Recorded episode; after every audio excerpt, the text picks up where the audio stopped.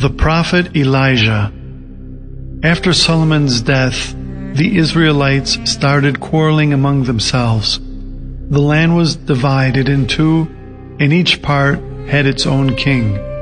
The people did not care about the true God anymore and worshipped idols, which they themselves made of stone and wood. One of the kings was named Ahab. He worshipped a false god named Baal, who was said to be the god of the sky and of rain. Then God sent the prophet Elijah to King Ahab. Elijah said to the king, I vow to the true God that for the following years there will be no rain. This will be your punishment because you worship idols and not the true God. So it happened. For three years there was no rain. Nothing grew.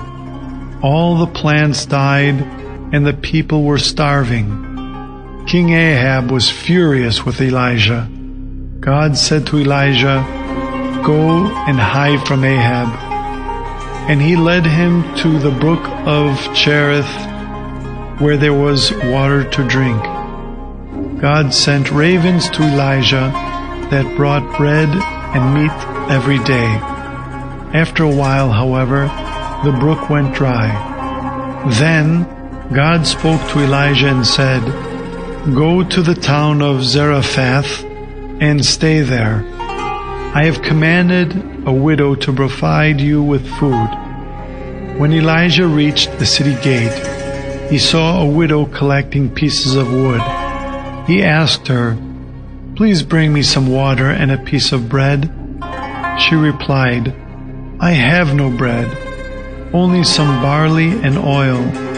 I have come here to pick up wood to cook the little that is left for me and my son but after that we will die. Then Elijah said, Don't worry. Go and make a small loaf for me and bring it, and then make some for you and your son. For the Lord, the God of Israel, has promised, The jar with the flour will not become empty, nor will the jar with the oil run out, until the day that I send rain. The woman went and did as Elijah told her, and the three of them had food for many days, and the jars never became empty.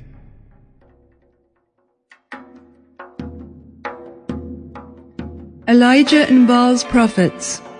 For three years it did not rain, and many people starved. Then God said to Elijah, Go to Ahab, and I will send rain as soon as Ahab saw Elijah approaching, he said, Is it you, the one who brings trouble to Israel? Elijah replied, I am not troubling Israel. You and your family are. You disobeyed the Lord's commandment and worshipped Baal. Now gather all the Israelites on Mount Carmel, gather also the prophets of Baal. All came to Mount Carmel. Elijah approached the people and said, you must decide now. Who is your God, the Lord or Baal? I am the only prophet of the Lord, while Baal has 450 prophets. Let two calves be brought to us. Baal's prophets will choose one. Let them cut it into pieces and put it on their altar. I will take the other calf to my altar. No one will light the wood let them call upon the name of their God, and I will call upon the name of the Lord. The one who answers with fire shall be the true God. All of Baal's prophets danced around their altar and cried out, Baal, listen to us.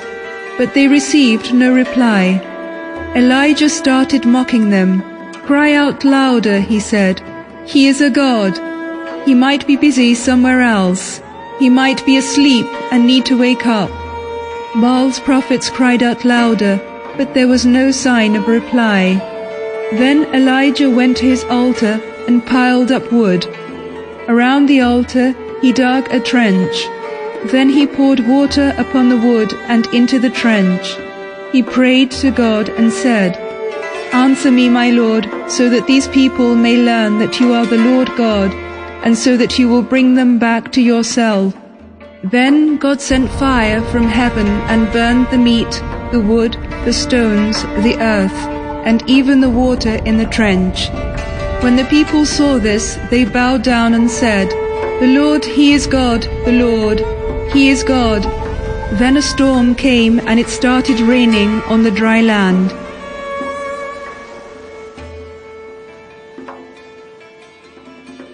The prophet Isaiah.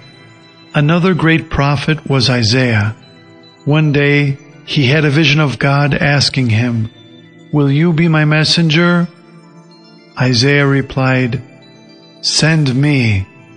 So Isaiah became a prophet and spoke to the people about what would happen when the Lord sent the Savior. One day he went to encourage King Ahaz and was upset because an army of enemies had encircled Jerusalem. So he said to him, The Lord will give you a sign. A young woman will become pregnant and have a son, and his name will be called Emmanuel, which means the Lord is with us. On another occasion, he described to the people the time when the Savior would come. The people who walked in darkness have seen a great light. They lived in a land of shadows, but now light is shining on them. Unto us a child is born, unto us a son is given, and he will be our ruler. He will be called Wonderful Counselor, Mighty God, Eternal Father, Prince of Peace. Isaiah even described the sufferings of the Savior. He was despised and rejected by men, a man so full of sorrows that no one would even look at him. He bore the burden of our griefs and suffered our pains.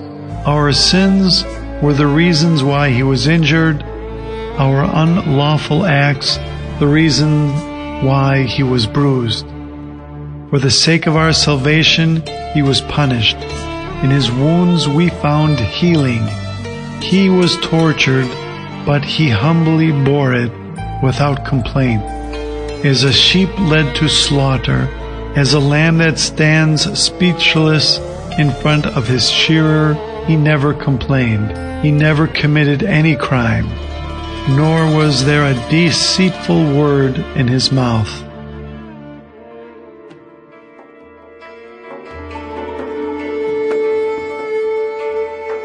The prophet Jeremiah. Another prophet was Jeremiah. God called him and said, Even before you were born, you were chosen to be a prophet to my people. Jeremiah replied, But Lord my God, I do not know how to preach.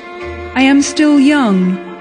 God replied, You are not too young. Go to the people and say what I tell you to say.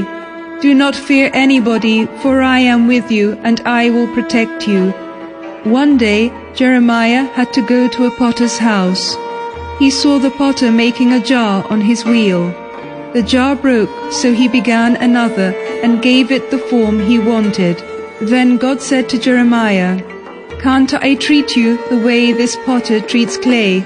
You are like clay in my hands. Tell the people, if they change their ways, I will help them. The prophet Jeremiah was given a message for the people of God. It promised that at the time when the Savior comes, God will make a new agreement with his people. God's message said, The time will come when I will make a new agreement with my people. It will have nothing to do with the old agreement I made with their ancestors on the day I led them out of Egypt. But they did not keep our agreement, and for this reason I did not help them. This is the new agreement. I will place my law within their consciences and write it upon their hearts. They will all know me, from the least to the greatest. I will forgive their lawlessness, and I will not remember their sins. I, the Lord, say so.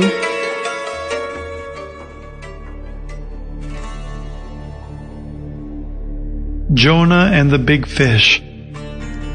Jonah was a pious man. One day the Lord told him, Go to the great city of Nineveh there you will tell the people that I will punish them, for I have seen how evil they are. Jonah was afraid to go to Nineveh, and so he did not obey. He went to the seashore and boarded a boat going in the opposite direction, who was trying to escape from God. But God sent a storm. The sailors were terrified and cried out for help from God. In order to make the boat lighter, they threw some of the cargo overboard. Jonah had gone down to the ship's hold and was already deeply asleep. The captain found him there and told him, Get up and pray to your God for help. He might have pity on us and save us. Then Jonah said, God will not listen to me. It is all my fault. I did not obey his orders, and I tried to get away from him. That is why he sent this storm. Take me and throw me into the sea, and it will be calmed down.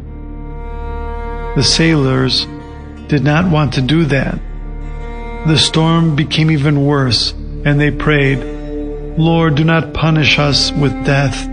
We will throw this man into the sea. You, O Lord, can do as you wish. They threw Jonah overboard, and the storm ceased immediately. God then sent a large fish that swallowed Jonah. He stayed in the fish's belly for three days and three nights. From inside the fish, he prayed to the Lord. Then God ordered the fish to swim towards the coast and leave Jonah at the shore. Jonah goes to Nineveh. For a second time, God said to Jonah, Go to Nineveh and tell the people that I will punish them, because they are evil. This time, Jonah obeyed. He went to the center of the city and cried out, In forty days Nineveh will be destroyed. The people of Nineveh were terrified.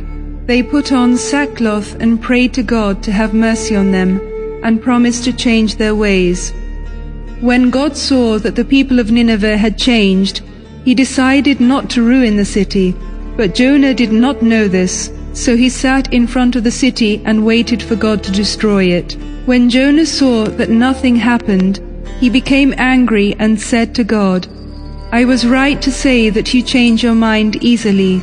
You have great patience and are always willing to postpone your punishment. This is why I did not want to come to Nineveh in the first place. And God replied, Is it right to be angry, Jonah? Jonah wanted to make a shelter and sit under it. God then ordered a plant to grow, and it grew tall very quickly over Jonah's head so that he could sit in its shadow. Jonah was very happy because of this plant. God wished to show Jonah how unfair he was. For this reason, the next day he ordered a worm to start eating the roots of the plant, and so the plant withered up. When the sun came out, Jonah's head started to burn. He felt exhausted, and for this he complained to God. God asked him then, Is it right to be angry, Jonah, because of this plant? You neither put any effort into this plant nor helped it grow, but you are sorry for it. Shouldn't I be sorry for Nineveh, a city so big, and pity its people and not let them die?